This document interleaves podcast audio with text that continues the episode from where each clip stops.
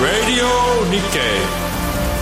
Goji Kara Seiwa. こんにちは松田の勝樹ですこんにちは、アシスタントの八木ひとみです。そして火曜日のパートナーはキャインの天野博之さんです。 じゃあ、イン浜野ひろゆきです。お願いします。よろしくお願いしますいやー、これはね、もう、僕、もう芸歴32年、3年ぐらいになってるんですけどね、初のハプニングが今ありましたよ。このラジオっていうのはねあのディレクターさんの指示とかねそういうのをこう聞くためにあのイヤホンをしながらやるんですけどねそのイヤホンのねこの何ですかゴムのこの耳の当たる部分がねなくてむき出しになってたんですよえーっと前使った人の耳の中に残ってるんでしょうかこ 行方が気になります。確かに。前の人はどう使ってれたどう使ってたんでしょうかこれを耳に直で言ってたらなんかすごい音が聞こえそうなんですけどねこんなことがあっていいんでしょうか耳に残してっちゃったの、耳に残してたうんあのキャップみたいななんでしょうか逆にちょもうあの長年やってるから直接させる人なのか耳がね、強くなってるかもしジョれインない。トできる感じになってんの かねえ心配になりましたけどいやい今やいやえーイヤホンをつけましたよ私ははい、えーちゃんとしたものカバーがついてるものそうですをね持ってきていただいて、えバッチリ最新の未来のねこのあり方を語るときにねイヤホンのゴムがないって いうすごいしょぼい話から始まってしまいまし最高ですよ面白いですよ、本当にたイヤホンのゴムを作ってる会社の株はどうかな何か知ってる人いるかなそれどどここだだろうじゃないんですよ松園さんそれはないと思うあるあるあ るどっかにはあるあるでしょそこにあるあるんだから物存在しがてますからそうねあそういえばちょっと前そういにえばはいえあのー鎌田さんの時に、はいあの半導体の話で基板の,、あの回路の話が出て、うんそこからドリルがって言ったじゃないですか、はいなんとうちの姉がそのドリル持ってたんでそのドリルのメーカーのドリルをメーカーのドリルをもう持っうてんた、それをねあか株を持ってたってことあの何かなと思ったらそれが LINE で俺に教えてくれたの姉が持っていましたってドリルでね3回使うと大体ダメになるから、あ相当であもれじゃあ結構使う使うんじゃない、うんもう回転してねそれしかないんだったそうらじゃあいいじゃんってうんちょっとでも僕体験しないといけないからちょっとあの持ってきてもらおうと思ってやっぱり全て体験して自分で判断するというねそう今週ね今週来るんですよそこれやれっぱり株ではそれが大事だから持っおて姉きてもらう様は半導体の基盤を削ってる人なんですか半導体の基盤の,、あのそのそういうメーカーなんですよちょっと待ってください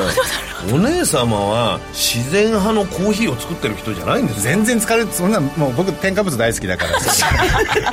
添加 あ物の大有機化合物大好きだから はいはいはいね、 うんあそうなんです、でも実際に使ってる方からお話を聞いて、しかもそれをちょっと今度いやもう鎌田さんすごいと僕思って、その連想ゲーム鎌田さん、そのねそうですよね今日鎌田さんじゃないですけど、うんそうですね今日はまた違うゲストの方にお越しいただきますのでどうぞお今日楽しはみねに、またちょっと浮かれてるんですよね、うん 楽しかったですね打ち合わせもねはいはいはいはいはいはい、まあ年末に向けてね、そうですねブラックフライデーブラックフライデーの話もありましたからね今日はちょっとその、はいあのアメリカのことに関してもその、こ個々の企業でやっぱりちょっとニュースも出てきましたから、ほうほうほうあのオープン AI AI のの話とかの、はもちょっと松尾さんに解説していただこうと思います、さあそして今日も皆さんからのメッセージ募集しています番組旧ツイッター X ですね、こちらで皆さんからのメッセージ募集していますハッシュタグアルファベットご時世でつぶやいてください5時から正論今日も盛りだくさんの内容でお送りしていきます Goji Kara Seiwa. ラジオ日経5時から正論をお送りしています。この時間は今更聞けない IT テクノロジーやアプリのコーナーなんですが、今日取り上げる話題は、は教育アプリのデュオリンゴです。デュオリンゴですよやってる俺初めてじゃないこのコーナーで知ってるって言えるの実際に使ってらっしゃる。やってますよ英語うんあの試験もありますよ試験もあります試験もそうなんですよであのここれぐらいのレベルじゃないぜっつってちょっと難しいところ挑戦するときはねあの間違える回数が少なくてねすごいドキドキしながらやってます ええ今日はそのデュオリンゴ長い長い移動のねロケの時なんか最高ですへ一日何分ぐらいですか1日は使わない1週間で何分ぐらい使いますあでも結構がっつりやってた時は結構やってましたねえそれってでも例えばその、アプリだから、何かこうあれなんですか英文が出てきてそれに答えるみたいなんそうで打ち込んすいろんなパターンがありますあとあの声出してもいい状況とかだったらその発声とかもやってくれるしそうですそうですそうですうん、英会話みたいなのになりますよそうです語学学習アプリがデュオリンゴですねで42カ国語に対応している語学学習アプそうだから42ハングルとかも勉強しようと思ったらそれもできるしリこれは勉強をやせやめさせてくれないんですよやめさせてくれない勉強をやめさせてくれないような機能が満載の語学学習アプリデュオリンゴ始めたらねうん、始めたらやめられない本当に私やめる自信ありますダ三メダ日メ坊主ダメ俺が今そうなりそうだ けどいやいやいやいやいやあれあれあの ねでもね連絡くれるんですよそうああそろそろ会いたいなとかさそうえっとおうんおてんばじゃなくてえっとおてんばおてんば娘じゃなくてなんだろうそういうなあんていうーあのかまってちゃん そうかまってちゃう そろそろ娘って何どうしたのとかそろそろ勉強しないとか、勉強しすぎてたらなんかちょっと頑張ってるねとか、うんすごいおね休みしたらとかそうそう励ましてくくれたりあーそうなんですねそういうネタの動画も結構上がってますよ、そうそうそうそうへ今言うとそんな感じなんだけど俺が少し休んでた時は「久しぶりじゃ んなんで来てくれなかったの?」みたいなさそのなんか長いスナックのママみたスナックいなのママみたいな感じの雰囲気もあったり受けてる側の問題なんだ けど「うわ行かなくてごめんね」なんて思ってさ、うんそっかちょっとサボってたら後ろめたさがあるからそうそうそうそうあの久しぶりっていうのも違うふうに聞こえちゃう聞こえちゃうの俺の自分がね自分そう聞こえちゃう今日のイヤホンみたいな感じでねいつもと違う感じで聞こえてそういうプッツプッシュ通知がよく来るんですよ、ユーザーをちゃんと見極めてどれぐらいログインしてないかなこのユーザーはこういう使い方をしてたから、こういう言い方で呼びかけてみようとかこれが肝なんですよあそれ人によってカスタマイズしてるってことですかす人のあのユーザー志向に合わせてじゃあもしかしたら天野さん本当に久しぶりじゃんっていう言い方かもしれないもしかする とそう俺に合わせてくれてるん だじゃあありますフランクな感じで喋ってたからああすごい、でパあーソのナル 学習みたいな感じになって るねもうパーソナル学習ですよ、ねまパーソナさルに学習みたいじゃないのかでこれを作った創業者のはいルイス・フォン・アーンさんルイスさんデュアリンゴさんじゃないんだルイスデュアリンゴってデュオリンゴですよ デュオリンゴさんじゃないんだあの そうそうデュオリンゴだから これリングしリンリンあの英語ですねパックス・ムンディとかそのペルリングアスな多分そのペルリングアスなことを入れてるんでしょうね彼あのあーガテマラ人なんでスペイン語のちょっそうかともじってるんでしょうね多分あのニュアンスがねリンガーはスいラテン語ですけどねあ違うかあラテン語だ合ってる合ってるでその ルルイイスさんスさんはロイスさんが作ったんですけどルイスさんは皆さんおなじみのあの Google とかでログインするときにパスワード入力の後に、はいあなた人間ですかボットですかの判定をするための,、あのパズルあ、なんか地味に緊張するやつですね、私に人間間です違えたらにあロのボットこ 2.3にちゃこうには何が映ってますかみたいなやつあ信号があってあね今は信号になってるんですけど、ちょっと前までは文字列だったはずなんです、あなあなんか歪んだ時空が歪んだみたいなやつ出てきましたねそうそうそうそうそう昔そうあれなんかあの風呂し風呂敷じゃないけどなんかに書いたみたいなねそうそうそう波打った文字あれ読みにくかったよなぜ読みにくいか、ん何だと思いますみそうだ今日全然違うけどよその読み話やしよすういと横から見られちゃうからいや違う 違うすごい冷たい言い方結構惜しいんじゃないの今のえっ と本って古い本、はいあの古文書とか、ちょっと、まあ、数百年ぐらい前の本って文字がこう歪んでたり薄くなってたり、そういう文字いっぱいあるじゃないですか、その本を AI で解析しようと思った時に、できないなってなったんですよああなるほど、そっか AI じゃできないもの人間にしかできないものを人間に AI のために学習人間が操作するじゃないですかあこれは S だなって人間は S ですって打つじゃないですかはいっていうことをコンピューター側が理解するんですよあこの歪んだこの文字は S なんだおおといじゃあう人ために間のが進んでんじゃんあいやそのために利用されたんですよ我我々々ははねあああの AI の学習だのかためにらあの俺毎回毎回打っのてた知識を AI がパクパク食べてんの毎回全世界の人間があれをやるキャプチャっていうんですけどあの機能キャプチャをやることによって、コンピューターが学習すうるわえじゃあなんだそうなんだそんなことが起きてたんです AI の学習に貢献してたあってそうこだとそう私そうそうそう言いだ方から変え私ればのものだ って言言っちゃダメだけどだからさえー、ね知らな俺かっ松た尾さんにすげえ前に言ったけどみんながこうやって打ってんのをなんか、あのーその暗号とかに利用できないかみたいな話をしたけど、もういやそれを利用してる人はいるわけね、そうですでこれすごいじゃんっていうことで、あの Google が買収したんですよそれを作った人がこのそれががデュオリンゴを作った創ス業ペイン者のだからこのイマジネーシ陽気なョ人ンあふれるスペインガテマラですねガテマあラガテののそう陽ス気パな人ニッシュがなエネルギーがそういやこれだってすごいで彼本人はスペイン語しか喋ってなかったので,、で英語を学ばなきゃいけないよねって、うん自分でも勉強のために作ったう作ったこれでもあれですよお高いんでしょお高くない無料無料無料無料無料俺はね全てのアプリ無料にしか入れてないよなるほど青野さんが使ってるイコール無料なんですそうそうねそうそう俺は人間ですから前に無料ですかを最初に確認してほしいわ けでも無料に見せて無料じゃないやつもあるから多さ分進んでいくとデねュアリンゴは無料でやろうと思ったら全然やれるやつですよ93%の人が無料で使ってほまらだからみんなやるんですよす7%の人がその有料版でそうそうそうやってるえーそれでもまあそうやってプッシュ通知で、えーこ最近どうみたいな感じでも言ってくれるしなんかこそううそ継うそうそう続するようなシステムがちゃんと出来ちゃ上んがとってそれるを連続記録機能っていうんですそういうの機能として名名称がちゃんとあるんですよ連続記録機能っていうんですちなみにこのユーザー数は全世界で5億人です5億人5億人の俺一人入ってんだ入ってる5億人で月間のアクティブユーザーが7000万あ7000万ですよ、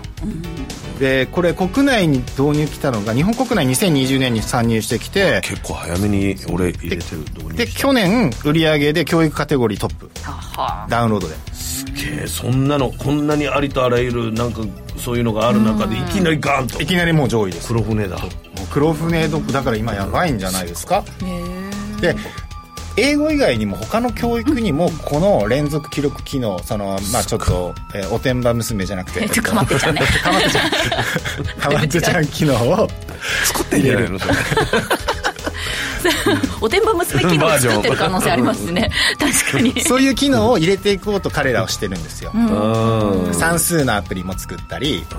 国語のアプリを作ったりこのノウハウはど、な英語だけじゃなくて語学だけじゃなくていけるっていうことが分かったそかうでらす仕組み的にこの連続機能であったりそのポーリングする機能プッシュ通知を送ったり、この人はどういう、えーれは能力があるかなっていうちょっとまず松野さんこれ間違ってたらあれだけどこうやってじゃあもう学習ができるわけじゃん家で、ね、全部それで大学のそういう認定みたいなのっていうのは試験とかでであできるわけでしょそうですそしたらもう学校行かなくてもよくなっちゃうの学校行かないでって学校英語学習に関しては全世界で今どうなっているかというと、あのトーフルとか、あのー TOEIC とか TOEIC とかうん IELTS とかあるじゃないですか、海外留学するときに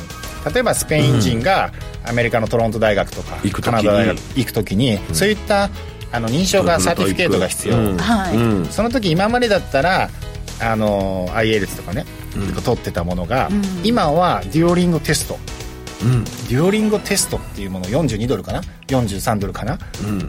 あれ IELTS とか高いですよね3万4万とかしません、うん日本円だとね、円だとドルだともっと安いかもしれそないの資格商売が成り立ってるわけだ成り立ってるんですよ、うんあじゃあデュオリンゴもその、まあ、1人40ドルか42ドルかもらうので、お金を稼いでるってことおです金稼いでマネタイズそこにもあるんですよでユーザーにとってはどこでも試験を受け入れるし受けられるしでこれ郵普通の試験だと郵送したりややこしいことが起きるじゃないですか、はいはい申請書書いてうん大学に留学先に書類がねうん送んなきゃいけないがネットでいけるもうネットポチポチポチへうわえ DX かだスーパー DX ですよスーパー DX でも家ででやもれなんるかんだ家でやったらカンカンニングし放題みたいなまあ、カンニングできないようになってるんですよね、ちゃんとあ仕組みとしてそういうもの防が止機能はちゃんとあるんですよあーそりゃそうだよね、そ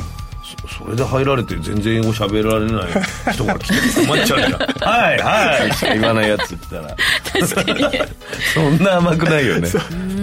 でももうそう考えると本当に勉強の仕方ってかなり変わってきそうですね。これでですね、このデュオリンゴが成功したパターンを他の教育アプリもこう真似しなきゃってなって、Google プレイでは13のアプリ、App Store だと12のアプリがあるんですけど、はいえーともう有名なところで、ほぼこの機能を入れへるもう入れてるんですよあじゃあもう真似してあ真似しててそれそのシステムというか機能のなんか仕組みみたいなのをそこから買ってるわけではやっなてくてるわけじゃないです、まあ、アイディアじゃないですか、あええまあ、もしかしたら特許取ってるかもしれないですけどおーえー、それを無償でどうぞってやってるいや無償かどうかわからないですけわど例えばその、うんブッシュっていう、あのー語学アプリあるんですよ他にも、はいドロップスとか、はいえーメムライズとかこれも全部語学学習アプリですけど、それを全部抜いてったってすごくないですか抜いてってしかも彼らが真似してその機能を導入したと導入して才あだの彼らにとってもこうユーザーとのセッション数がこう増加してるんですよ15%増加したってい実う際にそのシステムをそう真似して入れるとっていうことですいや入ね。そうそうそうへえ。それでしかもやればやるほどなんかどんどん賢くなってってる賢くなるしそうそうそうそうレッスンのアンロック機能とかアンロックするためにちょっとゲーミフィケーションがあの中に入ってるのでちょっとゲーム感覚でやってみたいよりやめられない止まらない感じになるんあだれがあるんですよ競い合う機能があるんですよ例えば友達とこのアプリ始めようぜってデュオリンゴ始めようぜって言って友達と競い合うスコアをはだからゲーム性みたいなのも持たせながらゲーム一性個一個こうやってねあ。上がっていくんですよへえでも楽しんでね英語が学べる語学が学べるんだったら。もう日本の英会でそんな英語をねがっつり習ったあれではないけどもなんかこの英語ってあんまり日本で聞いたことないなみたいなでもみんなが使ってるようなもののねあー単語とかががスパニッシュのスペインの人が作ってるからかわかんないけどだからえこうあこういう英文があるんだみたいなのがねちょっとネイティブっぽいというか言い回しがそうそうそうそうそういうのがいっぱいあるからね勉強になっちゃうんですよへえ。だからより実践的そうな。実践的 This is a 実践的 pen とか、He's taller than I とかないよ見りゃわかるみたいなやつない 見ればわかる。マイネームイズそうそうそうそうそうそうそうマイネームイズってちょっと恐ろしいですよねえでも、あのーやっぱりオンラインの英会話っていうのも流行ってたじゃないですか、うん流行ってるしで今でもね今でも、で私結構そういうオンライン英会話とかってやるんですけどやっぱめちゃくちゃ緊張するんですよ、ここのオープニングで「こんにちは松園克樹です」を「はい I am 克樹松園松園」言わないですよ言わない言わないあなどどうやって始まるんですかアメリカのラジオってデュオリンゴだあデュオリンどゴだとうだ ろうはい What's up ちょっとフランクすぎますね楽すぎる例えばその土砂降りとかの表現とかだとキャッツアンドッグっていうじゃないですかこおうーキャッツアンドッグとかそれ普普段習わないような言葉が多分使われるんですよあそういうねあ言い方言い回し確かあっそうたそういう言い回しの仕方とかへでシチュエーションによ日って本だけじゃないんだよさみだれとかいうのはあさそうね狐の狐の嫁入りとかねそういうのもねまたちょっと違うなるほどなでこれがオープン AI と提携してるんですよはあ提携してるからこれができるリスすニンごいグとかだからどんどん頭賢くなって、めっちゃ賢いんですよめっちゃいやーすごいなでもねこれこそこれ私数学とか超苦手なんでその算数アプリとかなんかいろんなとこすごろいにね広がっていくといい微なと分いうふうに積分がやっと理解できるかもしれない本当私40手前にしてやっと理解できるかもしれないそういうのとかも、ね、学び直しとかすごい言われてます から基礎の基礎からやりたいなんでそんな笑うのねえね 頑張って え頑張りますてくだ頑張ってくださいはい頑張りますそうだよ学習に老いも若きもないよ もうずっとずっと学びたいと思った時がその時だそうというこおとてですんねば娘機能があるから大丈夫かまってちゃんね。はい、ということで、ここまでは、えー、今更聞けない IT テクノロジーアプリのコーナーをお届けしました。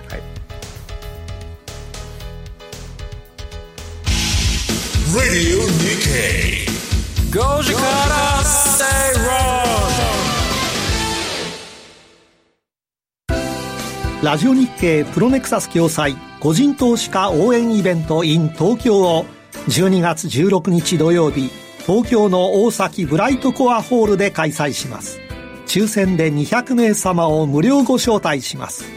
桜井英明さん杉村富夫さんによる株式講演会のほか上場企業の IR プレゼンテーションをお送りしますお申し込み詳細はラジオ日経イベントページをご確認ください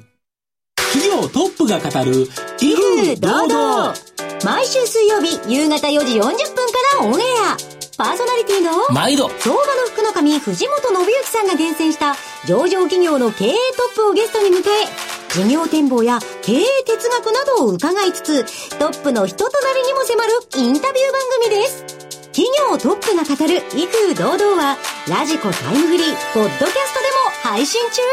中ほな聞いてや Radio Nikkei. Goji Kara Stay Wrong.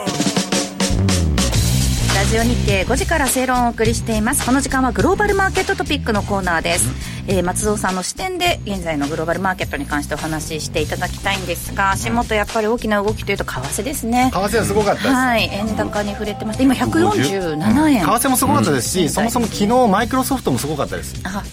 上場あ高値更新でしたっけ高値あ上場来高値更新しましたマイクロソフトですよマイクロソフトって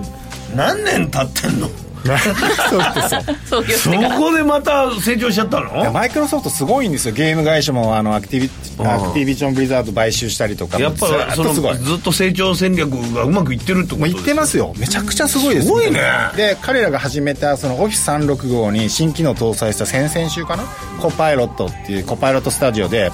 いろんなアシスタントができちゃういろんなアシスタント、うんあと昔、イルカのオフィス使って、はいはいはいイルカくんいたじゃないですかあ一番あのパソコンの中でう必要がなかったもので邪魔すし邪魔ねするやつがあるじゃんいろいろはいです、あれのまあ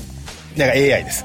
うん AI 版の AI 伊版田君がいる性能がいいイルカじゃなです性能いいいろいろってアシスタントしてくれる次何しますよとかこうしまあしょうか教えてくれるのだし、えっとまあ、ちょっとスプレッドシートにデータとか入ってたりすると丸投げしてチャットボット作ってくれたりとかああ AI だよそうですよあだからそれがコパイロットなんですよで彼らはそれをユーザーのあの新しい課金として、えっと、追加で何ドルだったかなマネタイズしてるそうなんです そういうのもあって次の決算もまあいいんじゃないかっていうのもあるんですけど今回やっ買いぱやりすいんだでもそ使うっちゃう今回はあのーもう普通普通にあれですアルトマンさんです、はいオープン AI ですオープンね AI のアルトマンさん知ってますか、はいブロックマンとアルトマンさんあのーチャット GPT を開発した会社の CEO が突然名前は解任されたんですよ先週末ですよ分かっねたクーデターでコンピューコンピュータ ーにいやいやいやいや自分が作ったね 解任します取締役会で突然先週なんで解任になっちゃったんですよ、なんでまあ、なんでってまあいろいろあるんですけどあのそれを言っちゃうとちょっと長くなる簡単に言うと、その AI の倫理観とかの話あるじゃないおですかーだか AI ら利用するかどうかみたいなところもまだ国では決まってないもんね、で AI の倫理観が守らなきゃいけないっていうのもあるし安全面を慎重にしなきゃいけないなっていう役員の人たちとうんそうじゃないよもっともっともう加速させなきゃいけないけいけいけいけシンギュラリティを起こすんだっていうでどっちが勝ったんですかいやだから加速の方がいや負けちゃったんですよ加速の方が負けた、負けちゃって追い出されたんですよそうで今度そそっからがドラマですまた、うんうん何が起きたかと何マイクロソフトの株価、史上最高値ついたって言ったじゃないですか、はいってことはということはその人がそれうんその人がもままえマイクロソフトに行ったのうですそれで株価が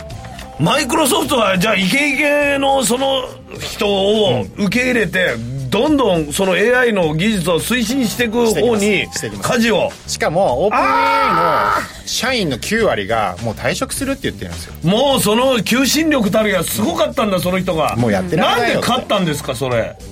その止めようとした方側があ取締役会が、まあ、それなんか仕組みそれがそれは役員会の仕組みですようーんまあまあ二分できるような感じがいいわけだけどいろいろその上場企業ってもう政治、まあいっぱいあるんですよち政ゃ治ん工作とうーなんだろうそういうエコ的なことも考えなきゃいけないとか、そういうのとバランスも考えた時にそうそうそうそううんイケイケイケじゃあマイクロソフトはもうイケイケチームになっでたんだそうなんですけどそもそもマイクロソフトってオープン AI の49%持ってたので、めっちゃ出資してますもんね、ということはもう筆頭株主うん、だからもしかしたらそれは仕組まれたドラマかもしれないし、おーただ僕もうちょっと冷静に考えるとマイクロソフトの企業価値ってそのオープン AI の企業価値向上でも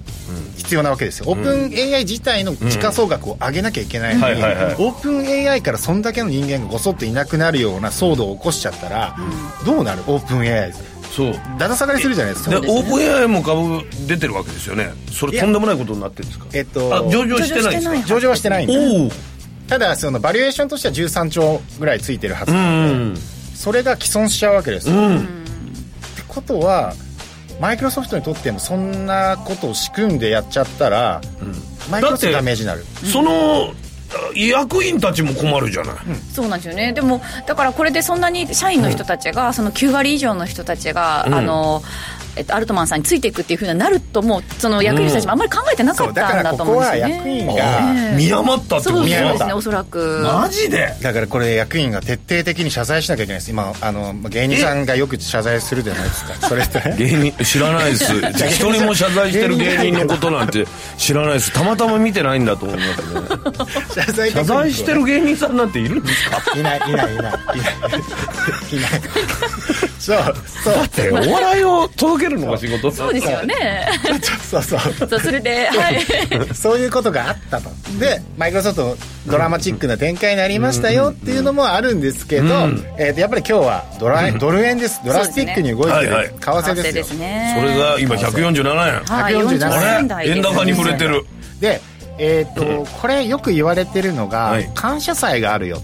と、でブラックフライデーがあるから、たまりにたまった円の売り、円売りポジションを解消したんじゃないかっおおおうおうおうて言ってるわけですけど、うん引き戻しの買いってことですよねまあその通りでしょうと、ただその通りだけど僕の中ではきっかけのトリガーを踏んだのはイギリスだと思ってるんですよ、イギリスこれイギリスが何か言ったんですかまああの、よくですね、えっとこのこの今回の下げに関しては、アメリカの CPI その前の雇用統計があって、ちょっと怪しくなってきた、そこからが起点じゃないかって言われてるんですけど、金曜日の段階でも150円もちょっと、こうカバーするぐらいの状況までいっちゃったんですね、ところが16時に入って欧州の時間欧州タイム、まあ、正確に欧州タイムは、あの5時からですけど、16時の英国の小売りの発表、これが悪化したんですよおうそれをトリガーにドル円は、ドル円クロス、まあ、クロス円を中心にドル円も引っ張られて、一気に下げが始まりました、きっかけがねだからきっかけはここです、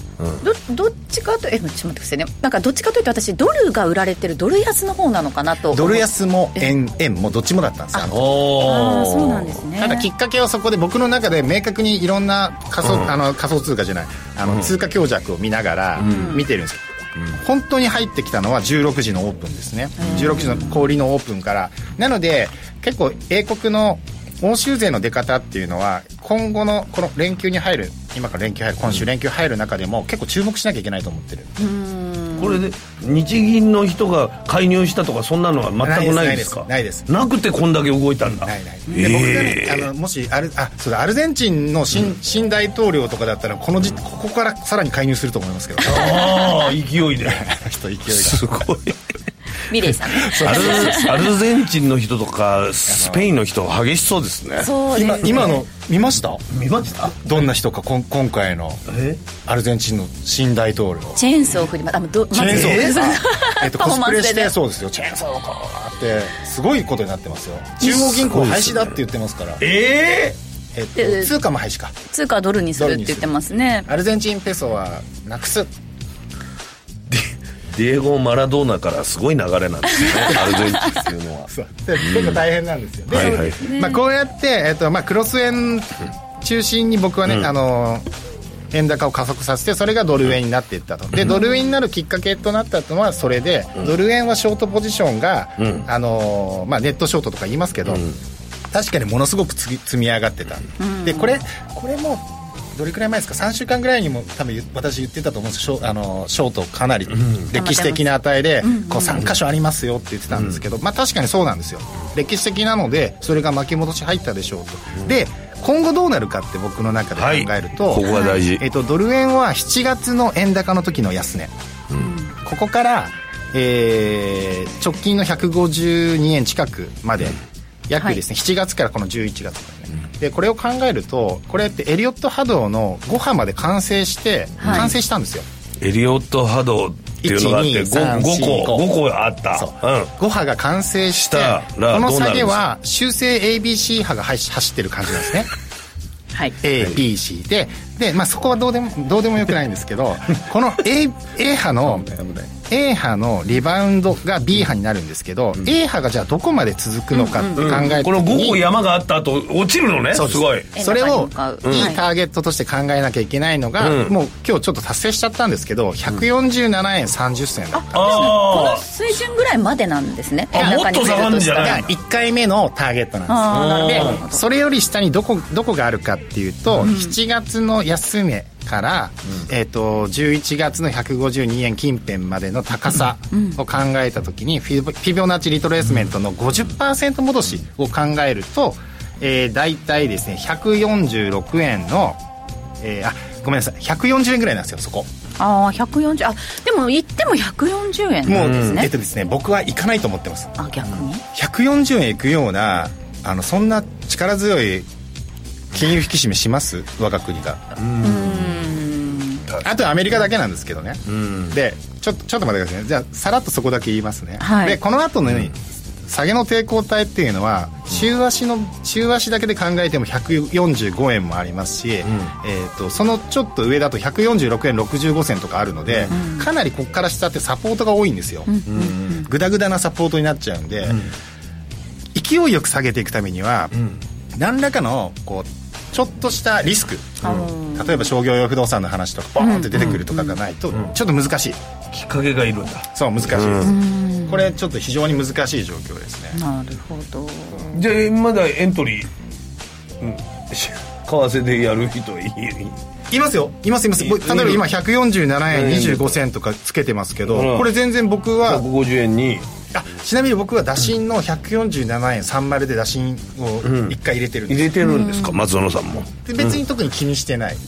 あのなぜかというと僕は長期で考えてるうんで、んここの一喜一憂じゃない長期的にはだから円安なんですよね、どちらかというと、そそこもね来年の展望というのを僕ちょっと今日は話したかったんですけど、来年は、来年の前半ですよ、来年の前半は、僕ね絶対こういう感じで日銀が悔やま,、悔やまれる2023年の判断とか言われるとええそうなんですかなぜかというと、はいあの時これもう金融引き録締音めしてよ金融引き締めをすればよかったじゃないか、でもできないじゃないか世界経済が第一クォーターで、しあの沈んじゃったじゃ、ん、できないっていう状況になるはずなんですよ、4月のあの、マイナス金利解除とかちょっと言言われてますけどマイナス金利解除する前に、アメリカの GDP がこう1月からマイナス成長するはずなんで、する、すると思う、そうなると怪しいうん、雲行き怪しくなるんで、もう何もできなくなっちゃううんじゃあ12月にもしかしたらやるかもしれないですよねアメリカあ日本がやれ ないやれ ないかそれもうあそんそなうそんなことあの、にもう日銀の上田総裁が言ってる以上のことを、うん勝手にアナリストが考えちゃうからダメなんですよもう言ってる以上のことやってないからやらないのもう本当にやらないのやらないんですねやらないで賃上げがしっかり見ない限りはやらないって言ってるからだからそれが4月なんですけど、今度世界景気がシュリあのシュリンクしちゃったらはい4月もできないよってなっちゃう、4月ができないよってなったら2023年悔やまれるってああの時やっておけばよかったっていうってなるっていうのを今時点で考えてるだけですよ、そういうシナリオそういうふうになるかはそういうなるまたねわでからないもこのけど、えっと、来年前半の展望に関してはちょっとお時間の方あそうで迫っすねてきたのでまたゆっくええり、ゆっくりはお願いい、します解説していただければと思いまそすうあそうだ LPG とかね LNG の話もしたかったんですけどね本当は来週に続来週くです 来週にこの後はゲストをお招きします Radio Nikkei. Doja Cat, I say wrong. あのリートの祭典が福岡で開催ラジオ日経プロネクサス東京証券取引所共催 J リート各社が集結する J リートファン in 福岡を12月9日土曜日福岡ファッションビル8階 B ホールで開催しますラジオ日経でもおなじみの出演者の特別公演や J リート基礎公演もあります抽選で100名様を無料ご招待お申し込み詳細については、ラジオ日経ウェブサイトのイベントセミナー欄、J リートファン in 福岡をクリック。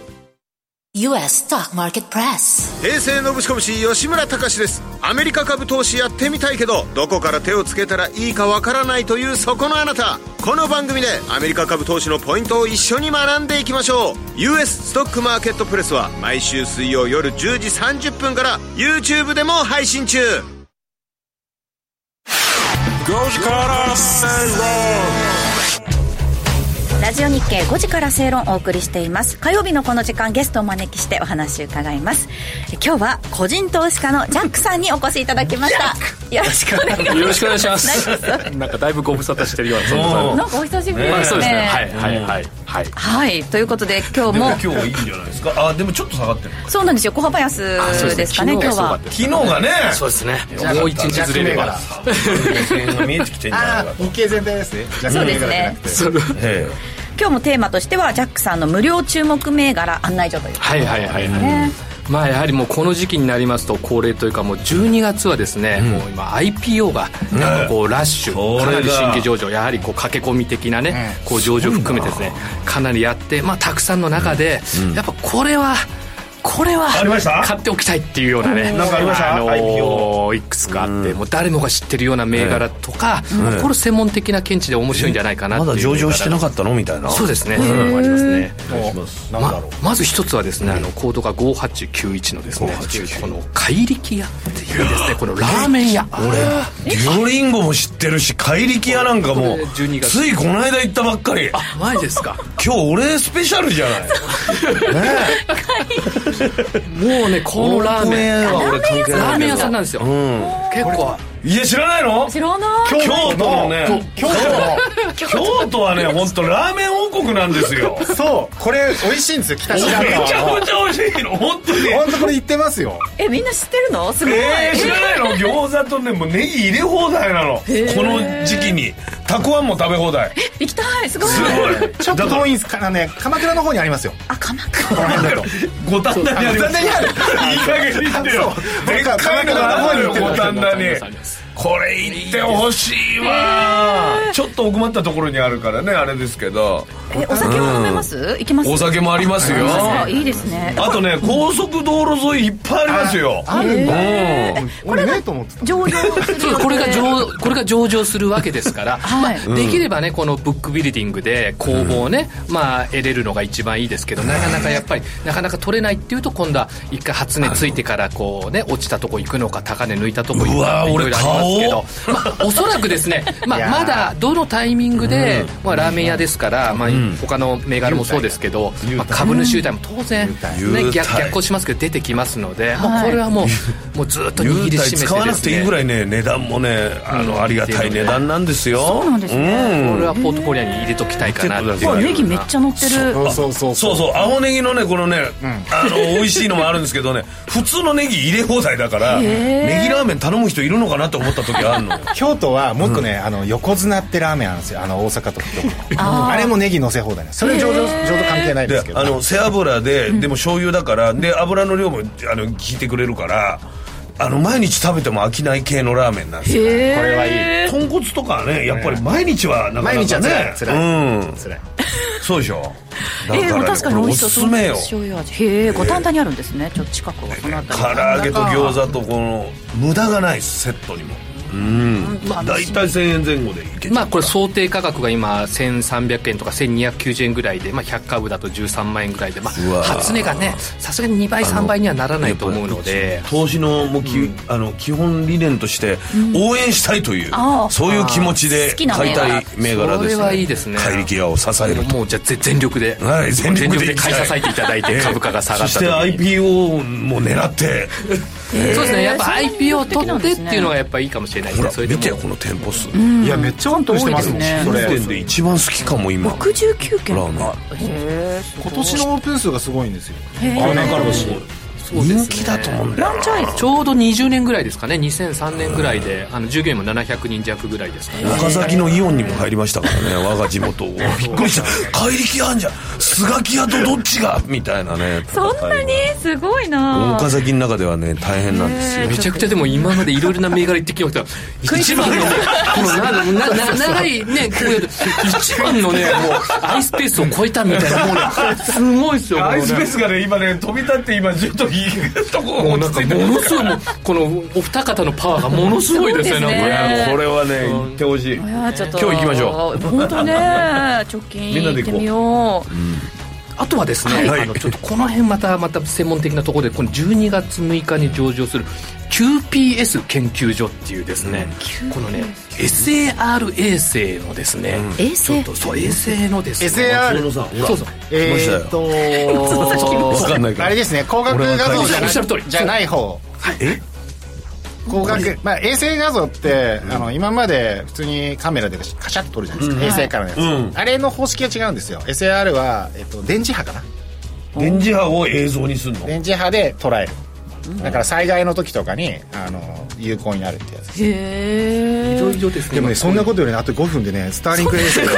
スターリンク衛星がそんなことよりスターリンク衛星今ねあのね、あと5分後にスターリンク衛星が今土曜家にいる方土星土星ですよどうせまだ外を見られる方多分ね3分後とか、あの地域によってか見てください空を空を見ると空を見こなのがらラジオを聞きながらお願いしますよ、ええ、 SAR 空を見ると土星の近くですかどこですか土星と月の間を土星と月の間にスターリンク衛ス星ターリンク衛星がててててとあの点線みたいな感じで出てくるわけで今す日ね、はね見やすいんで、ね、SAR 衛星は見えないんですよめっちゃ高いんであ高あ機動高いところにあるそその QPS 研究で所このれやがでつすはねあるんですか銘柄あそうですそうですこれがあの QPS 研究所っていうところで,、でこれがね想定価格が今380円ぐらいなんですよ100株当た手り出しやすい何がいいかっていうとこう500円以下とかだと、結構これ上がっていく傾向がですね、初値買ってもですね、結構統計的にですね、あのいいっていうところもあったりとか、結構こういうこの衛星を使ってその国策とか防災とか防衛関連銘柄もそうですね防災出もてきてるのと、結構それ第三者増資とかやってるんですけどそれも700円とかですね、そういった価格なんで、それ以下であれば比較的こうチャンスあるかなっていうとこあそうろでかここもラーメンと衛やっ星同時に行くかぱやっぱりこういうですね、まあ、宇宙関連銘柄もしくはこういうのはですね引き続き私はちょっとやっぱり夢があるから夢があるっていうことでここはちょっまとあ注視していきたいっていうところがあるのでちょっとこの2銘柄ちょっと目をつぶってでもちょっといきたいなっていうあ のディープテックってこういうディープテックってねあのアイスペースの、はいアイスペースもあったじゃないですか、でアイスペースって直近で1か月ぐらい前に経済産業省がまた支援しましたよね、し支援しましたよね、あれ経済産業省の中の方針があるんで、方針の中にちゃんと公募募集とかちゃんと出てくるんですよ、で今入ってるなとかあのリストが出てくるんで,、でそこのリストを追いかけてれば、アイスペース入れられたはずなんですよ、だから同じようにこのあの QPS 研究所も、え同じ経済産業省の,、あのこれなんだろうぎあのその技術革新的技術活用支援事業とかそういうのがあるんで、その枠の中で、こうまた助成金の枠とかね、ら国が下支えしてくれるそうそういった情報はあの経済産業省のあのウェブサイトに行くと見られるあっるていでうもねとても探しづらいサイトなんですけど、ええあのマニアのように見てれば出てくるそう僕はマニアのように見て見てるから